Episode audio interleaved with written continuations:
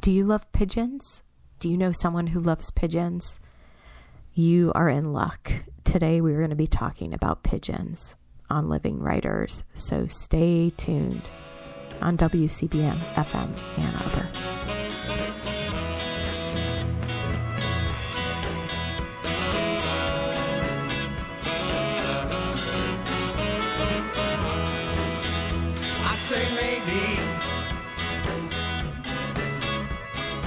Maybe I'm in love with you. Maybe I'm in love with you. Maybe I'm in love with you. Maybe I'm in love with you. I say maybe. Maybe I'm in love with you. Good afternoon. You're listening to WCBN FM Ann Arbor. I'm T. Hetzel, and in just a moment, you'll be hearing a new episode of Living Writers. Today, I'll be speaking with Kathleen Rooney about her latest novel, Cher Ami, and Major Whittlesey, out with Penguin Press. But first, I wanted to tell you about an event happening at Literati Bookstore today, and you can go to it at 7 p.m. It'll be featuring Kathleen Rooney, our guest today, in conversation with Juan Martinez. Um, and they'll, if you head to literatibookstore.com, uh, you can click on the event link to join the event at 7 p.m. And that'll be live tonight, October 7th, 2020. Um, meantime, stay tuned for a new episode of Living Writers and my conversation with Kathleen Rooney about her latest novel, Cher Ami and Major Whittlesey.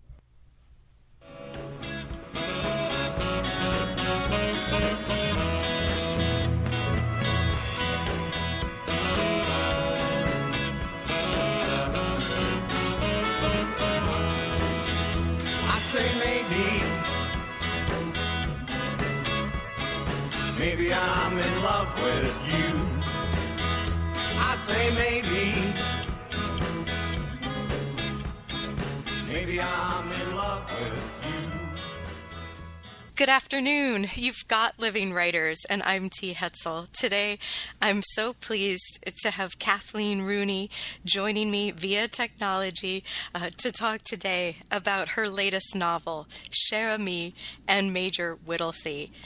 Kathleen, welcome. Thank you so much for having me. Oh, well, it's it's lovely to talk with you this afternoon.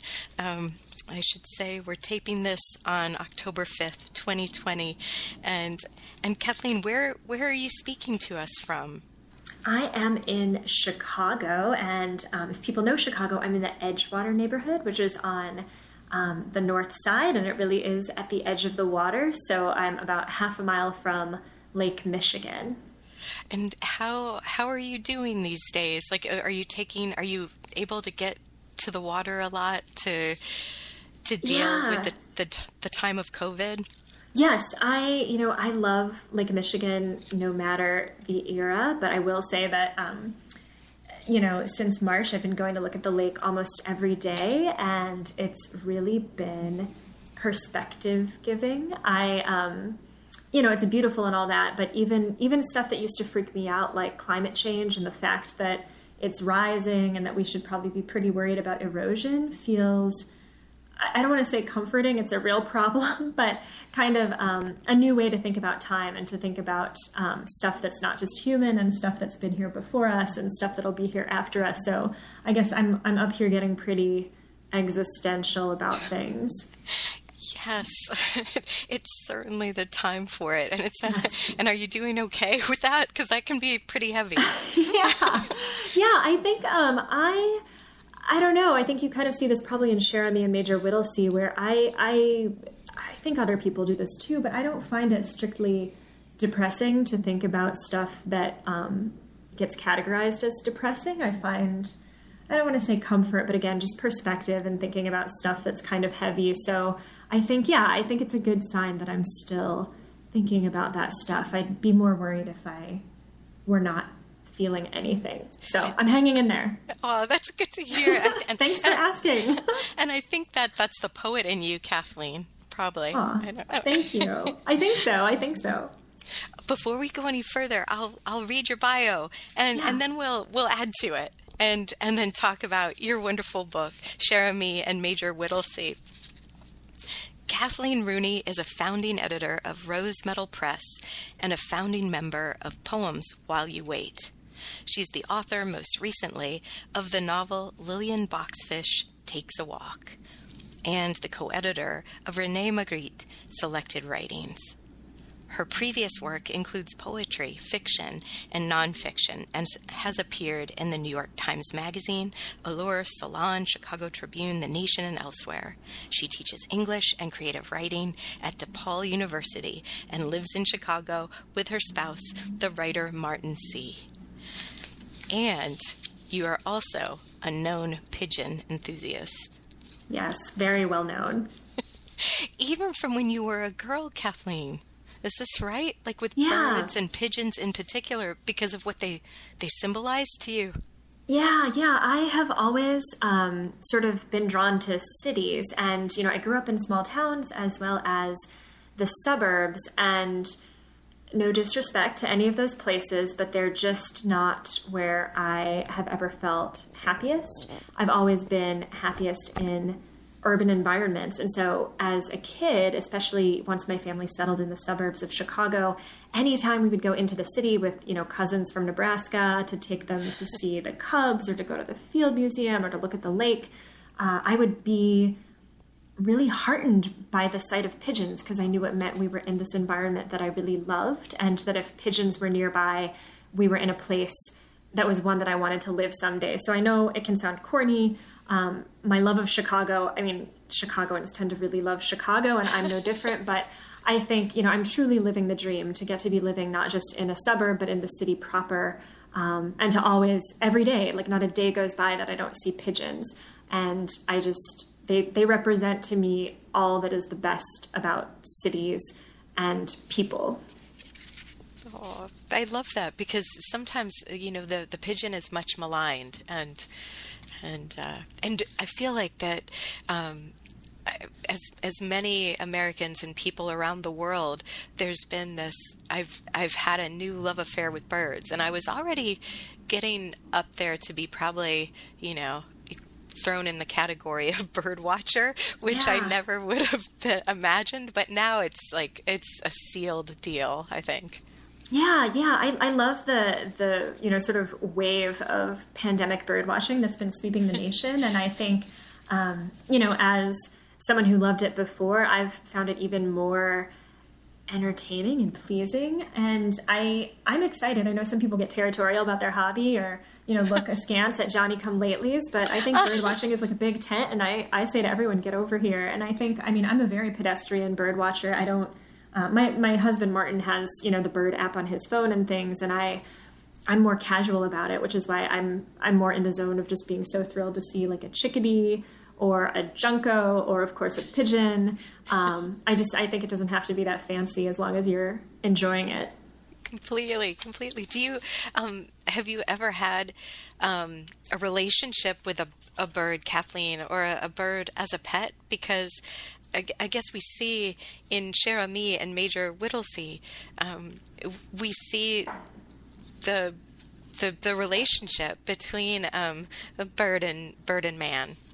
Yeah, I've um, never had a bird as a pet, and I'm, um, you know, I, I'm part of these organizations, but just on a casual level as someone who gives money or who's donated copies of books. Um, but you know, like Great Lakes Pigeon Rescue and one called Palomacy out in the Bay Area, and they are these groups of dedicated volunteers who save injured birds or who rescue them from uh, the food industry or the racing industry. And so I've never actually fostered a pigeon, although I will confess that I spend inordinate parts of a couple days every week looking at the pigeons that are available for adoption. so we'll So see it- someday. So this could be happening. It could, it could. I mean, I, I, I bring it up often with Martin, and he's Get not re- opposed. That's what I was going to say. Get ready, Martin. Get ready. yeah, yeah. But we did have, um, while I was writing the book, this really beautiful set of visitors. We had this pigeon couple named, well, we named them. They may have had names unto themselves that were not revealed to us, but we named them Walter Pigeon and coup d'etat because we're dorks and like puns. And all summer long, they lived under the eaves of our um, porch. We're on the third floor, so we're on the top unit of our condo. And they raised their pigeon babies, who we named Molly Wingwald and Feather Locklear. and it was beautiful. I, I think the thing that people don't know um, in cities often is like, where do all the pigeons come from, right? There's that joke of like, you see pigeons everywhere, but you never see a baby pigeon. And it felt very special and rare to actually get to see baby pigeons because when you think about it, for the most part, they're pretty hidden. Yes, oh, completely. I I love that they are also all in your acknowledgments, Yes. too. Yes. I love that. Um, so, writing about well, well, let's talk a little bit about. Let's talk about the novel that we have. It's your fourth novel, um, and we've got Cher Ami and Major Whittlesey on the table with us. Um, based and inspired on a true story, which is is something is a way that you've written novels before. Um, but let's talk about this one and then maybe connect it to the others as well. Yeah. How yeah, did- so. oh, Yeah, go do you want to talk about the inspiration for this Yeah. one, Kathleen? Totally. So I teach at DePaul University and I teach a class called Writer as Urban Walker, which is sort of, you know, not based on Lillian Boxfish Takes a Walk, but is centered on the same interests that helped me write Lillian Boxfish Takes a Walk. I've always been a walker ever since I was a little kid. I love mapping places with my feet. Um, anytime I get somewhere, I don't really feel like I've arrived until I've taken a walk. And so I teach a class kind of, there's this rich literature, as you know, probably you and uh, listeners know, of authors finding inspiration from the city. So we look at everything from Virginia Woolf's Street Haunting to Teju Cole's Open City. And so my students write typically about walking in cities. And so this student of mine, Brian Michich, who is now a lawyer and who I'm still in touch with and who's read the book and likes it, which is important to me for reasons that will become clear, uh, wrote this poem. And it had a totally just tossed off throwaway line about an old guy sitting on a park bench in a city being surrounded by pigeons. And then it had this parenthetical aside that said, This was no Cher Ami's story, look it up. Because I always tell my students to look things up. And so that was him being like, haha, look it up. and I was like, I will. And when I did, I was stunned. I had never heard of Cher Ami. I had never heard of Charles Whittlesey, but I totally tumbled down the Wikipedia rabbit hole. And when I did, I found what this book is about, which is World War One, October of 1918. There was this group of men called the Lost Battalion, or you know, they came to be called that. They weren't called that, but after what they went through, that's what they became known as. Mm-hmm. And it was this group of Americans who were from New York, and they were led by Charles Whittlesey.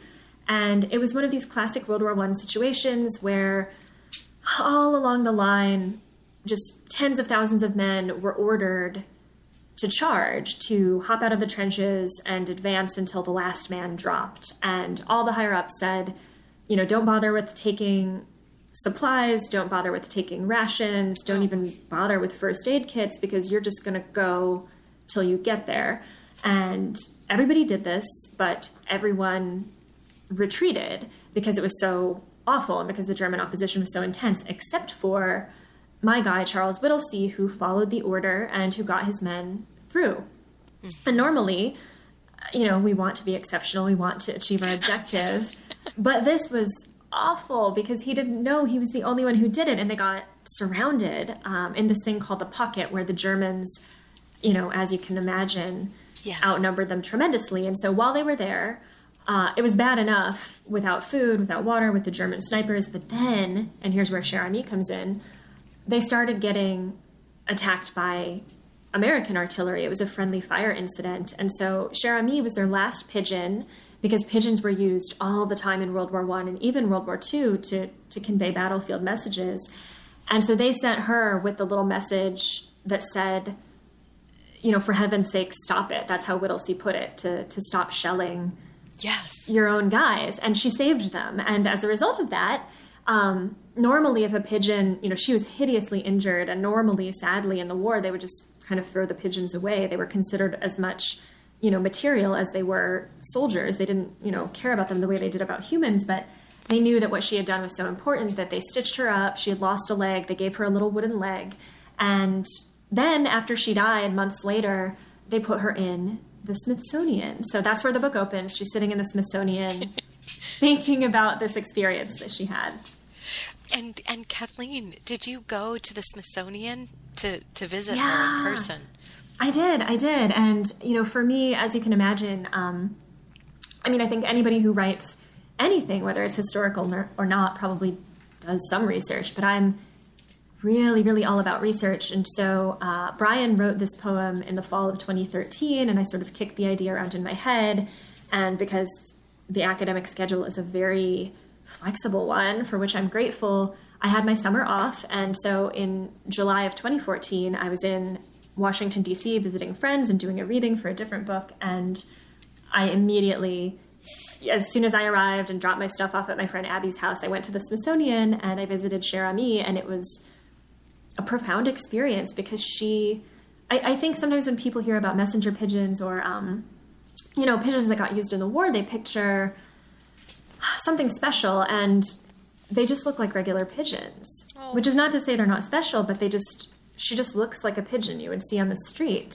And you know, she's a little sleeker and a little smaller because she was, you know, bred for speed, but she's essentially just a pigeon like you could find in any city and you could really tell just by looking at her, you know, her legs missing, just she's a pigeon who's been through a lot. And so even though I wasn't able to go to like a pigeon archive, you know, pigeons don't have written records that we know of. Right, She she was her own written record in a way. You could just look at her body and think about what she had performed. And when when did you know that you were going to have her speaking and and use her voice? Because in an in an earlier book, um, I think you have a Pomeranian telling part of the story, right? As, so how did you? When did you know that um, that she would speak too? That Cher Ami Yeah. would speak? I yeah. So in so that book is a um, the listening room, which is based on um, the work that I did on co-editing René Magritte selected writings, and so just Oh, a yes. little a little side digression. Um, when I was working on that, I discovered that you know René Magritte and his wife Georgette always had Pomeranian dogs, and the dogs were always named Lulu. Oh. And so when, and this is very Magritte, because if you're a fan, you know he kind of will get a theme and just repeat it over and over and over, which I personally love. And so they just did that with dogs. Like one Lulu would die, and they would get another Lulu. So I, I thought how interesting that a man whose art manifested itself in that similar repetitive way would have had pets that he also sort of treated in this repetitive way. And I don't mean that to sound callous. I think, I mean, when you read about how much he and Georgette loved their Lulus, there can be no question of their dedication. They never had kids, and they were, you know, nowadays everybody treats their pets like children, right? Like fur babies. But back in the 30s and 40s, that wasn't as much of a thing. So he was you know, he wouldn't go into restaurants if they said no dogs allowed. And like when he flew places, the airlines would try to put Lulu in like cargo, and he was like, no way, I'm getting Lulu a seat. so ahead of his time, I think, in his attitude toward animals. But that actually, so even though that book came out in 2018, which is before Cher Ami, um, I was already working on Cher Ami at the time. So Oh, to, yes, yeah. okay. Yeah, so to answer your question, I've I've often been interested in books from non-human perspectives because I think, you know, fiction can let us hop into the consciousness of people who are very unlike ourselves. And so I thought, why not beings who are different than ourselves? And so I, I would say that as soon as I was on that Wikipedia page, I mean, it's so banal, but like literally just sitting there on my laptop, like everybody does, looking at Wikipedia, I was like, okay, Cher Ami is going to have to speak. And of course, you can't. I mean, Cher Ami and Major Whittlesey are like chocolate and peanut butter. You can't separate them because they just go together, and and the story isn't complete without both. I knew that I was going to have to do this. Um, First person pigeon, first person soldier, and go back and forth between them to kind of tell the story as I wanted to tell it.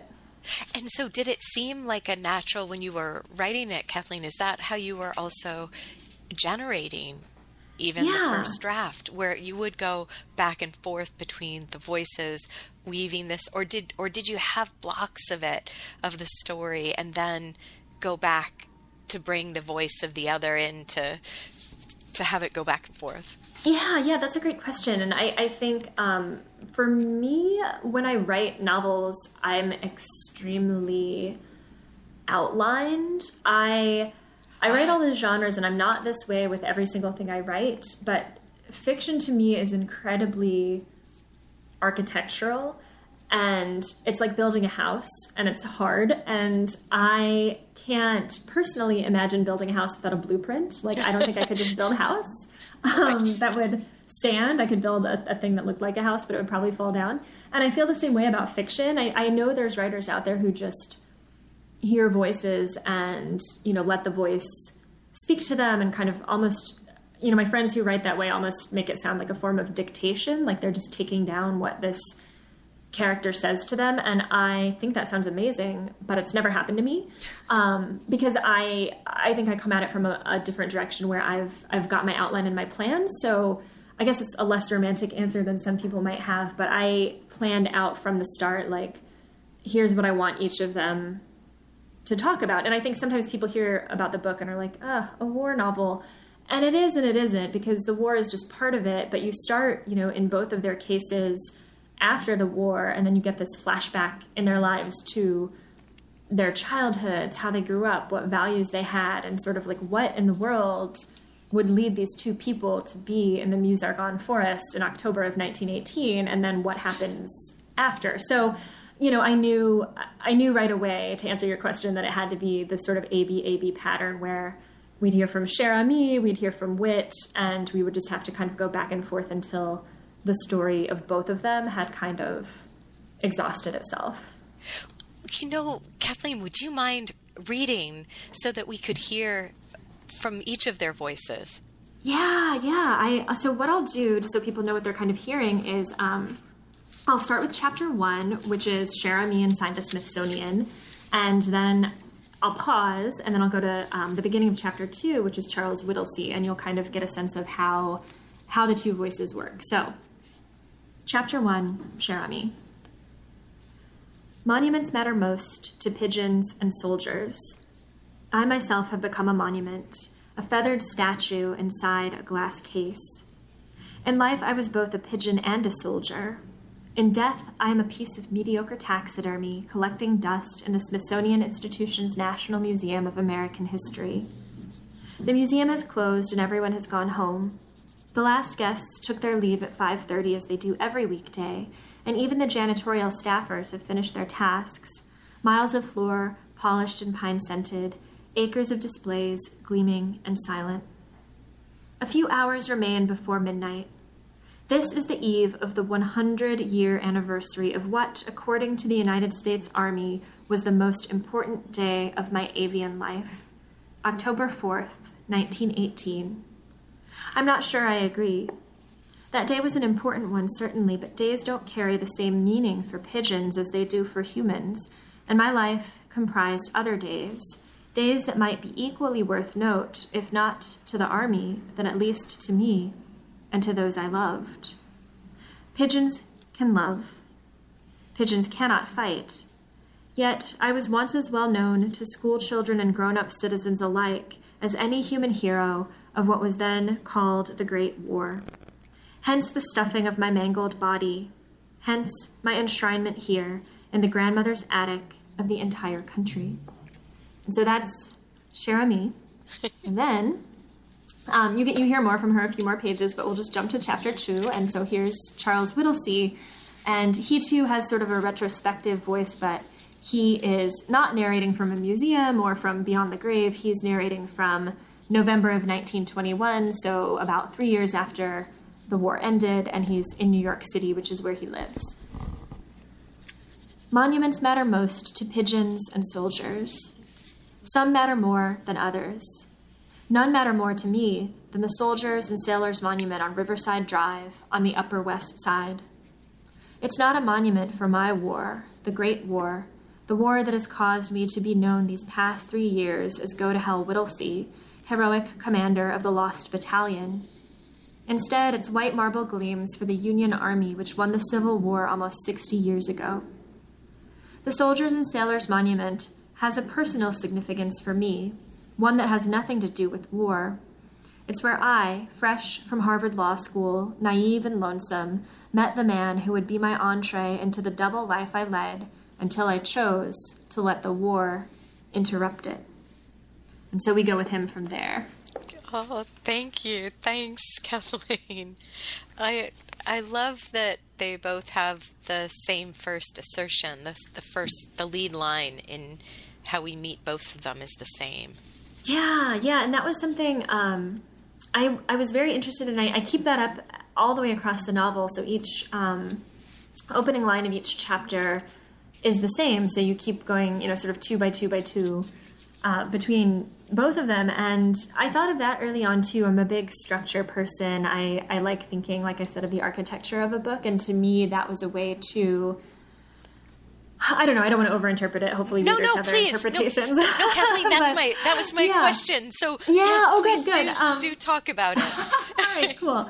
Uh, to sort of, in hopefully it works on several levels, but to sort of say, you know, the Great War is this big historical event, and if people are history fans, they probably know a lot about it. But to sort of say that even events which seem very well known or very well trod, or which you know literally millions of people experienced, like no two of them had the same experience. So you know, in each chapter, they start in the same sentence, but they very quickly depart. And Cher Ami's experiences are very, very different than those of Whittlesey, even though there's a big sympathy between them. So, you know, part of it was just trying to call attention to the toldness of history and history as a story that has a perspective. And and I don't want to say like there's no truth there. We can never know what happened because I think especially in 2020 the truth is super important. But that you know it's not a monolith and that it it can always be reconsidered. And then also I I kind of knew that some readers might not like or buy into the pigeon voice, um, which I I love strange points of view, and I think anything is fair game in fiction if you can get away with it, and you know if you if you pull it off, you pull it off. But I, I know some people don't like animal narration, um, so that was me kind of trying to say, you know, like animal narration is not a big deal. It's not that different. It's it's an account like anything else. So you know, listening to sharon you say something shouldn't be that much harder to swallow than listening to any other made up voice that you're listening to if you read a novel. So people people can still disagree, of course, and I, I don't think it's fun when a book is beloved by literally everyone, but I, I did hope it would make some people give the pigeon voice more of a chance. That yes, that is so interesting too. The, well, let's talk about Cher Ami's uh, vo- her voice. Um, because in the, the opening passages, the paragraphs you read for us, Kathleen, they, it's so much is conveyed in a short space, but also like a, a a tone of, of humor and uh, uh, pathos, intelligence comes across. Yeah, and I, I appreciate that, and I'm, I'm glad it reads that way to you because that's definitely what I was hoping for. And I think I have to, you know, I, I don't think I've made it through an interview about this book without making this pun, but it's true. You know, I think her bird's eye view is Oh no! the muse. I should have seen that coming. I was like, I know. What, what is Kathleen? It's it's right there. It's always there, and I have to pick it up off the table every time. Um, but she's, you know, I didn't want the pigeon voice to be cutesy. I wanted it though to be strange and to be, you know, the thing about pigeons is very similar to any other domesticated animal, where they exist in this kind of in between space of, you know, they're not humans but they're not wild exactly. They're sort of domesticated. So they have their instincts and they have their tendencies and they have all of their own qualities and traits, but they've also got tens of thousands of years of human intervention mm-hmm. to breed them to have certain behaviors and qualities. And so I think, you know, a pigeon is a really interesting narrator to me because she's someone who is going through war, which is awful no matter what you are. And so she could have every reason to hate people, you know, to feel betrayed because she goes from this idyllic farm in England where she's a racing pigeon. She's very successful. She's, you know, kind of got all the food and fresh water she could need. She's surrounded by other pigeons, you know, et cetera, et cetera, to the Western front and it's awful. And so she she could have every right to to be really mad at people but she can't quite get there. She still loves them even though she's really confused by why they're choosing to do this immensely self-annihilating global act and so i think right hopefully in that first page and then throughout you sort of see that where it's you know she's been through some dark stuff but she's not all doom and gloom and she's not cynical she's just trying to kind of make sense about what exactly it is in people that makes them behave so problematically. Yeah, I, I think, and and you make it clear. I'm not sure if it was. I feel like it might be later on. I think when once we meet, um, maybe Cher Ami's the love of her life, maybe. But but there's Yeah. a like where you you talk about uh, or you the or Cher Ami talks about how they're not they're not the pigeons aren't wild and they're not free in that Yeah. way. The homing Yeah. pigeons. Totally, and I, I think you know that's that's the thing too. Um, listeners should know it's a love story that both um, Whit and Cher Ami in the course of the war meet the people who they fall in love with, and you know in Cher Ami's case, she is able to sort of spend time with Baby Mine, who's this other pigeon who you know she's in the loft with. But yeah, they do have this conversation where neither of them really feels like they could leave, and I think that's the thing that struck me is that in the war, birds were this symbol, kind of like they are now, of freedom, right? It was like these guys were in the trenches and there was very little they could see except, you know, mud and rats and each other, but they could see the sky. And in the sky, they could see birds. And so in World War One literature, you have this obsession with sky and like the bird songs. And so to the men, the birds seem so lucky and so free, but if you're a pigeon, you kind of are and you kind of aren't, right? You can still fly and you're out of the trenches, but they have no choice. Like they can't not home. Like if you've trained a homing pigeon and then you release it, it's going to have to home unless something terrible happens to it. And so I wanted to show again with that weird liminal space of the domestic animal where both Baby Mine and Cher Ami are like, we're in love. We could just fly away and not do this, except we can't. So yeah, it's weird. And so, Kathleen, how much research for um, were you doing to understand that? Because it is so. Because when when you write about it, um, we see how when Cher Ami is is moved from Britain and goes to France, then how she like is then re like rehomed like in a way Yeah. where where so she it, she's not just flying back because then you could say well why didn't she just go back to britain as Yeah. well like her original home farm Yeah, yeah, I did tons of research, and uh, my favorite thing, and you know, other people who do research, this is like a hot tip I got that I have never not done and have never not gotten you know good results with, and it's um, to not just read about the time period that you're covering, but to read in the time period. So I read a bunch of, you know, contemporary sources about pigeons because, of course, I want to be up with the current scientific knowledge.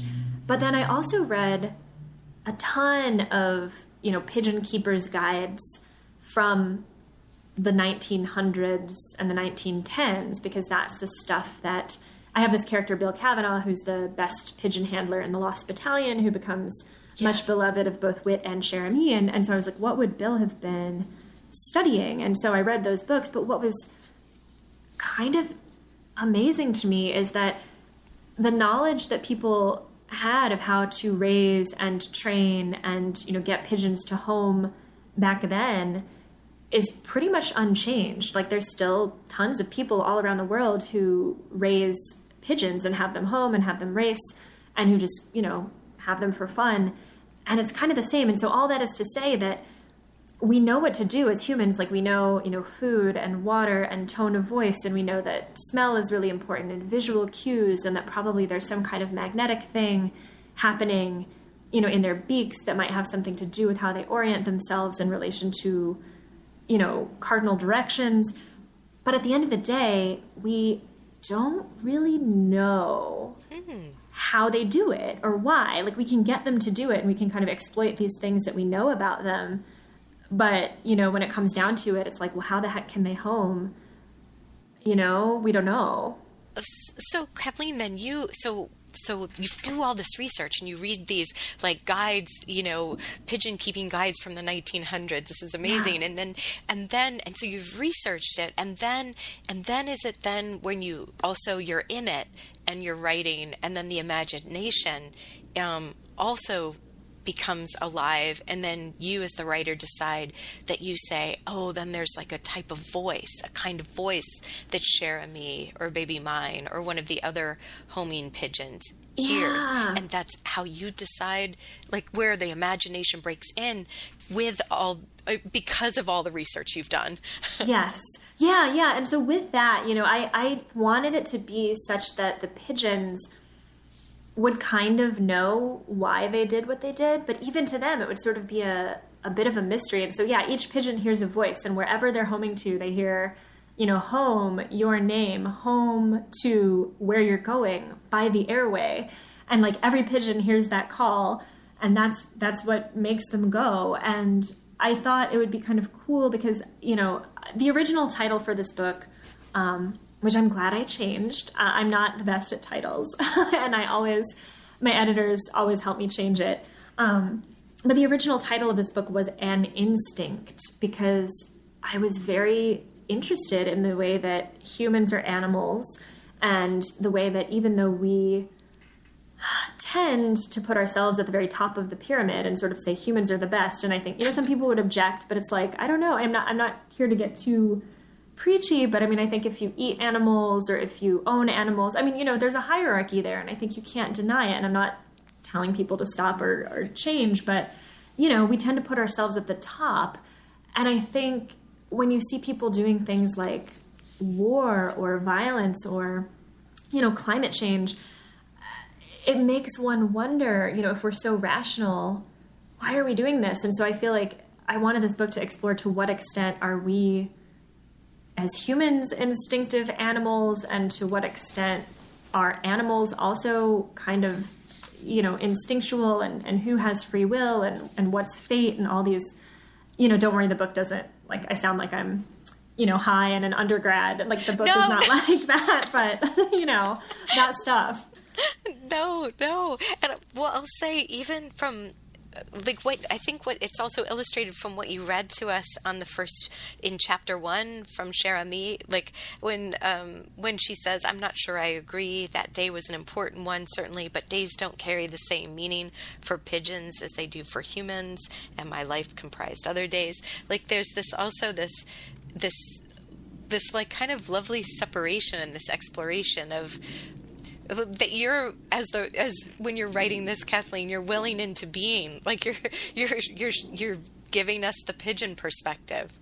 Yeah yeah. And that was one of the things um, that was exciting about writing this book is that i you know like i've always always as long as i can remember been fascinated by world war one. And i've always thought, like even since I was a little kid, because my dad was in the military and he taught military history classes, and you know, for whatever reason, I, I think you know when he was doing all his research and I had his books everywhere, the war that drew me was World War One. And you know, so I knew I wanted to do something with it at some point, but I think you know I held back till I had the right story because it's something where I mean, how many thousands of books have been written about World War One, and who you know who am I? What do I have to say that hasn't been said. And to me, finally, you know, when Brian mentioned Cher-Ami and I stumbled into all that research, I was like, okay, this is it. This is this is an aspect of the war that kind of might help me answer a question that I've had ever since I was a kid.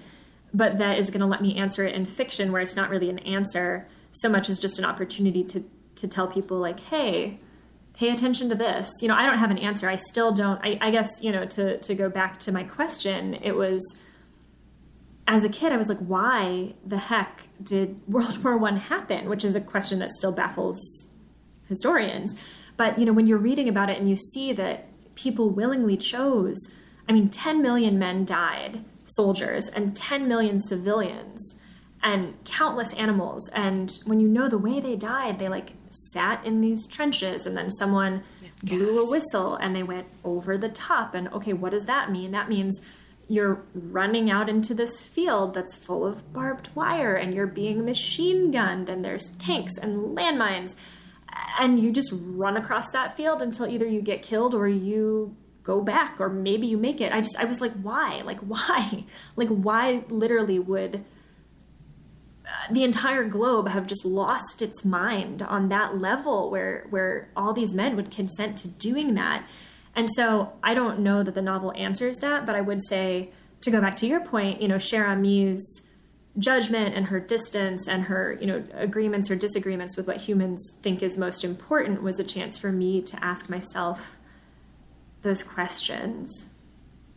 Did Kathleen, do you because I know you just said I don't know, but do you feel like you know something more from the Yeah, yeah.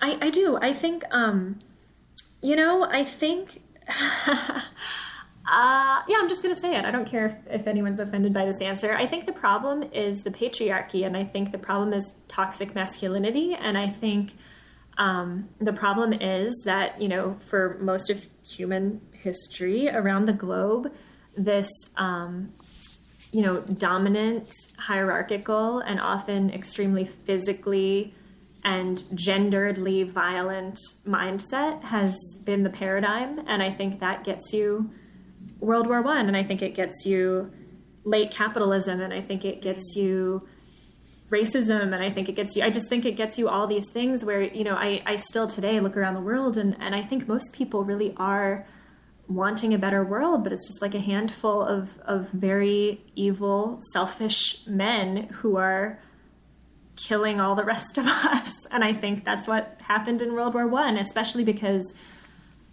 I mean, and this is in the book too, especially in Whit's side of things, because I think, you know, Major Whittlesey was almost certainly a closeted gay man. And I think a huge part of what I found in my research is that the way that men were incited to go to war was through this appeal to not be womanly and to not be soft. And there was this real mania in Europe and the States of fearing that like red-blooded manhood was on the wane because you had the society that was going from you know a more um, outdoorsy you know agrarian industrial like using your body to like earn a living to this white collar quote unquote effeminate you know feminized office work this bureaucratic work this brain work and a lot i mean and you can find it from generals all the way down to the the privates sort of this idea that it was going to be this manly adventure, almost like it was Boy Scout camp, and then, you know, it wasn't. Yes, and that becomes and that becomes clear. I think when the Americans, um, when they arrive in is it Calais, and yeah. then I think there's a, a, a French soldier who's standing in the the village and and and kind of witnessing one of the characters who's like singing very loudly and getting his men to sing back. And and he's like it, this sounds like men who have not yet seen the thing they're think they're singing about. Yeah. Yeah. And i think i mean that was sort of you know uh, the propaganda of the war really did kind of sell people on this idea. And, you know, in 1914, famously, I mean, like Barbara Tuchman and, and everyone quotes this, but, you know, they, they marched off to war in August of 1914, and all of the leaders were saying, okay, we'll be back before the leaves have fallen. Mm-hmm. You know, like they thought it was going to be this just like super fun, easy, almost like a soccer match. And, you know, somebody would win and it would be, you know, jolly good old sport and then, you know, back to normal. And, that's not what it was. Kathleen, the when you say yeah, there's there's a couple of things I really would like us to talk about because Yeah. it was so interesting, like finding out um, that Cher Ami, even though the name is the um, I'm not. I don't know. I don't know French, but is the the is the masculine Yeah. version of the. But she is a girl pigeon, um, and then falls in love with Baby Mine, who is also a fe- a girl pigeon. Or I'm not sure the, if there's a good pigeon term for Yeah. female versus male with a um, in pigeons. But so so that seems very important and interesting. And then um, Charles Whittlesey then and then when we were just talking a moment ago you said almost certainly a closeted gay man. So in your research you must have found things that that really led you to believe that definitely because he is inspired by a true um a, a, a true person. Yeah. um, someone a real person from history. Um so this is so was this part of also what um, highly uh, interested you in this story and and yeah could you talk Yeah. a little bit about that gender yeah. sexuality yeah Definitely. So, you know, I think war throughout history has been, uh, you know, an almost exclusively male pursuit. And I know, you know, that's changing. And I think, I guess, I'm pretty um, radical. I, I think war is awful and I don't think we should ever fight it. And I know some people think I'm like this cockeyed fool for thinking we could live in a world without violence, but I really think it's a choice that Kathleen- some people are making. it's it's really odd but today i chose and didn't realize it but maybe subconsciously i'm wearing a peace sign t-shirt ah, that's perfect. Yay. oddly Yes. And that's But right I- where I'm at.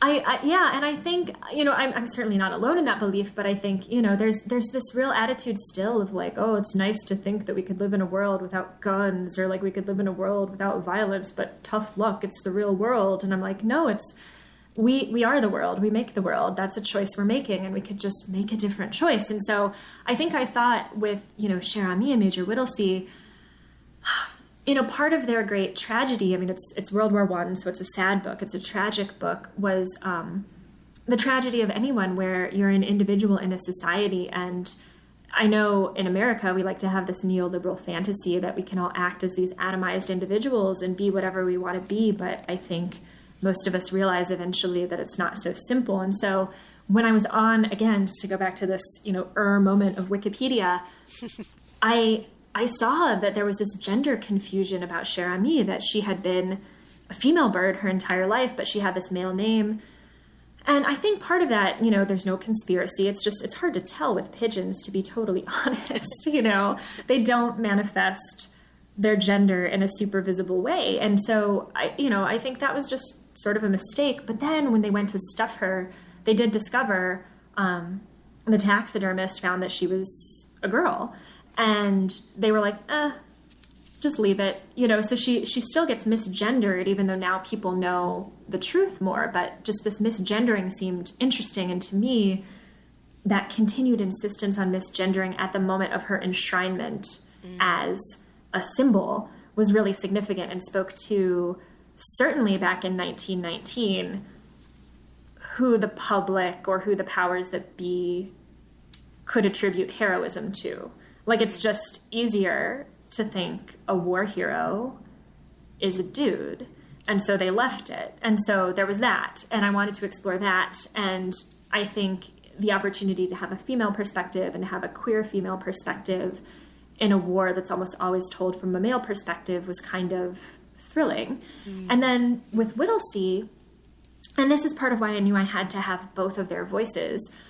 I was struck by how, like I said, how clear it was to me that he must have been a closeted gay man. And the reason I think this is um, he never wrote it down himself. He was not a journal keeper, he didn't have a diary. He was an extremely private man.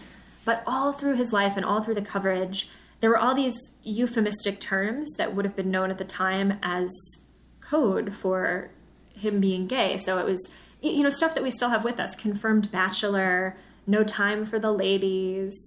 Um, the, the, I guess I can say this is a bit of a spoiler, but you know, if people don't want to know, don't listen. But I mean, he's real, so this happened.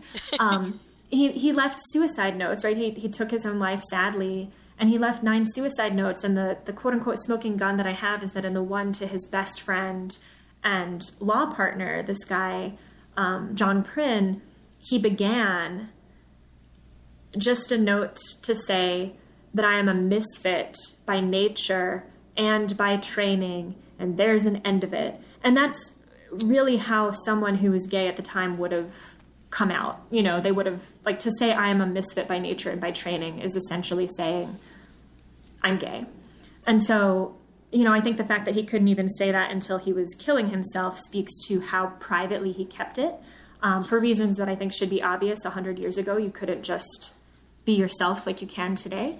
And I just found that really interesting too that we have this guy who was hailed as this war hero and and then the way, you know, I'm not to ramble, but I think this will wrap it up.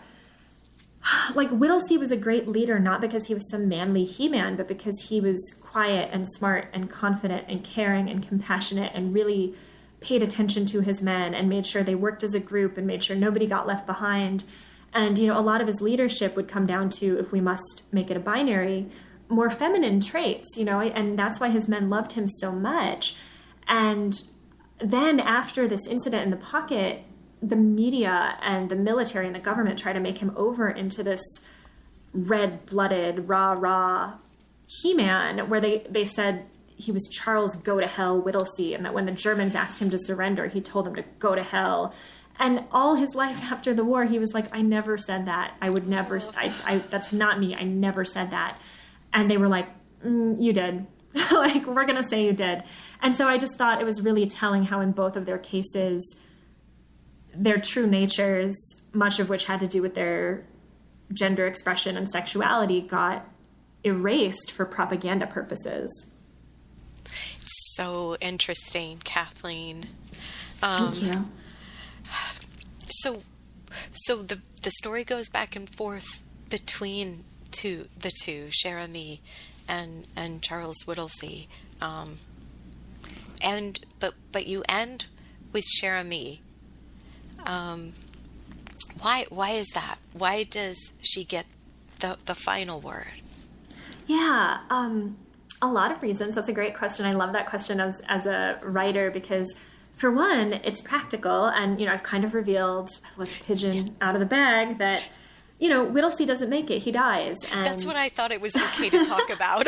yeah, yeah, no, totally. We've already no, and there. he. I love talking about the ending, and um, just the way that he, you know, now that we're talking about it, the way that he kills himself speaks to his nature, I think, and he he really does. As I depict him, he was so meticulous and so thoughtful and so compassionate that he he just couldn't go on. He was so full of survivor's guilt, so full of post traumatic stress disorder. Um, you know, he really did see this as the only way to make it stop, but he didn't want to inconvenience anyone. And so he booked a ticket on this ocean liner um, that was bound to Havana. He had no business in Havana. And he jumped because he didn't want to leave a mess and he didn't want to leave a body. And like I said, he left these nine suicide notes to, to different beloved people in his life. He paid his landlady, he made sure the rent check would be cash. I mean, he was so thoughtful. And so, all that being said, by the end of the book, one of my two protagonists is in the ocean. So he can't speak anymore. And in a way, I think that was part of Whittlesey's intent is that he authored his death in such a way that it's the last word. And I think, you know, I don't want to project in him too much, but I really think he was an intelligent guy. He's a Harvard educated Wall Street lawyer I think he knew that the only way for him not to be a war hero anymore was to do this because once you're war hero, once Go to Hell Whittlesey kills himself, you can't do that to him anymore. He's no longer this uncomplicated propaganda piece. Exactly. And, it reveals yeah. the pain that he and the other men are carrying, even if they were conditioned not to speak of it. Yeah. Yeah. And so he, by, you know, that ultimate silencing, he really spoke as loudly as he could, but for the purposes of the book, he's out. Yes. And so, Cher Ami, um, so not only do I choose to have a pigeon speak, she's she's a ghost pigeon, basically, right? She's right. dead this whole time, right? And so I grant her this ability to speak from beyond death, beyond the grave, because death for her is not, you know, what it is for humans. And so it just, I had to give her the last word. But I think, um, you know, one of the things that I wanted to do was end on this idea of of how this other guy, you know, Larney, who was just a a private, you know, just an enlisted guy. Um, you know, once he found out that Charles Whittlesey had done this, he booked himself a ticket on the same ocean liner yes. and rode it there and back to figure out what happened. Because he, again, these guys loved Whittlesey so much, and he was devastated. This guy Larney, he was like, "Why would he do that? I want to understand what happened to him." And you know, he didn't really understand. And so you end with Ami being like, "I don't know, maybe you understand." That was that was so sad. mm-hmm. I know. It's I, I hope this book makes people cry. I wanted to write a war book that was unrelentingly realistically sad because I think too often war stories, even if they have the best of intentions, make war seem fun or make it seem noble or make it seem worth it. And I, I really hope it's hard, if not impossible, to get to the end of my book and think it would have been fun to fight in World War One. Uh, mission accomplished. Thank you. Thank you. um, what what does your dad think of this book, Kathleen? Yeah, he really loved it, which means a lot to me because he is kind of a classic, um, strong, silent Midwestern dad, not real demonstrative. Um, you know, it's clear we love each other very much, but we don't have tons of deep conversations. And so I was really nervous for him to read it because you know, like I said, he's he's a military guy himself, and he used to teach the subject, and he loved it. He said I nailed it. He said I got everything right. And my favorite story about this is that. Um, not only did he think I got all the war stuff right, he was like, "You also got the pigeon stuff right." And did you know that I, your dad, when I was from ages 12 to 16, I used to raise pigeons in Nebraska for fun through the Boy Scouts. And I was like, Dad, like, you're only telling me now? so, okay. So it's a family thing, Kathleen, is what yes. you're trying to say. This, this, yes. This, um, yeah, this this known pigeon enthusiast. Um, it's it's from your dad. Yeah, and also I think it's funny because like I didn't even know that, and that kind of goes with my themes of fate. Like, who knew? Like, I'm the daughter of a pigeon lover, so of course I love pigeons. I didn't even try; it just happened. Um, and I have to ask you this pigeon question too. Um, have you visited Trafalgar Square? Yes, yes, I have, and I did it before they um, banned feeding pigeons, and so there's. I, they're not digitized anywhere, sadly, or I'd send you one. But there's all these like old pictures of me somewhere that my friend Clark took of me just like covered in pigeons because I was feeding them like in Mary Poppins or something. Oh, that's great. Well, if you find it and you can take a picture of the picture, yes. that's, that's what Instagram's for, Kathleen. Yeah. I'm just kidding. I know. I wish I knew where it was. I'll see. I'll see what I can do. Oh, but I'm so glad you were there and that you were feeding them. How brave you are. Oh my goodness. Yeah. They're really nice. I love them. And and I think it is so um, so lovely that we could talk in October. Um, it, this it seems even more special with this the like the this momentous battle that took place in October in 1918 and um, yeah. this this so so much research went into this but so much imagination and and and feeling went into this as well yes thank you so much for this opportunity and yeah this is um, you know, it's October 5th today, and so, you know, Whit and his men and Cher Ami would have been in the pocket. Um, they would have just been getting rescued. Cher Ami would have flown her mission on October 4th, and then they would have been getting rescued. So it's very, very timely that we're talking now. Oh, well, thank you so much for talking today, Kathleen. I've loved it. thank you. My pleasure. Thanks for having me.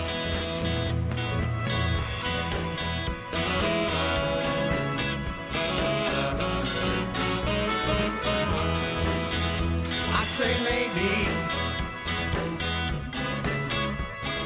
Maybe I'm in love with you. Maybe I'm in love with you. Maybe I'm in love with you. Maybe I'm in love with you. I say maybe. Thanks to George Cooper for the use of his song Maybe as our as our theme song. Check out Living Writers website for past episodes and the archives. Thanks for listening everyone.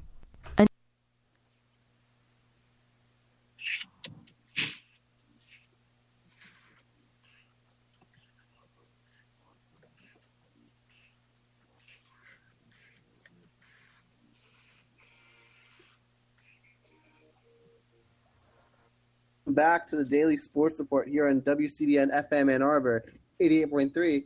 My name is Andrew Miller.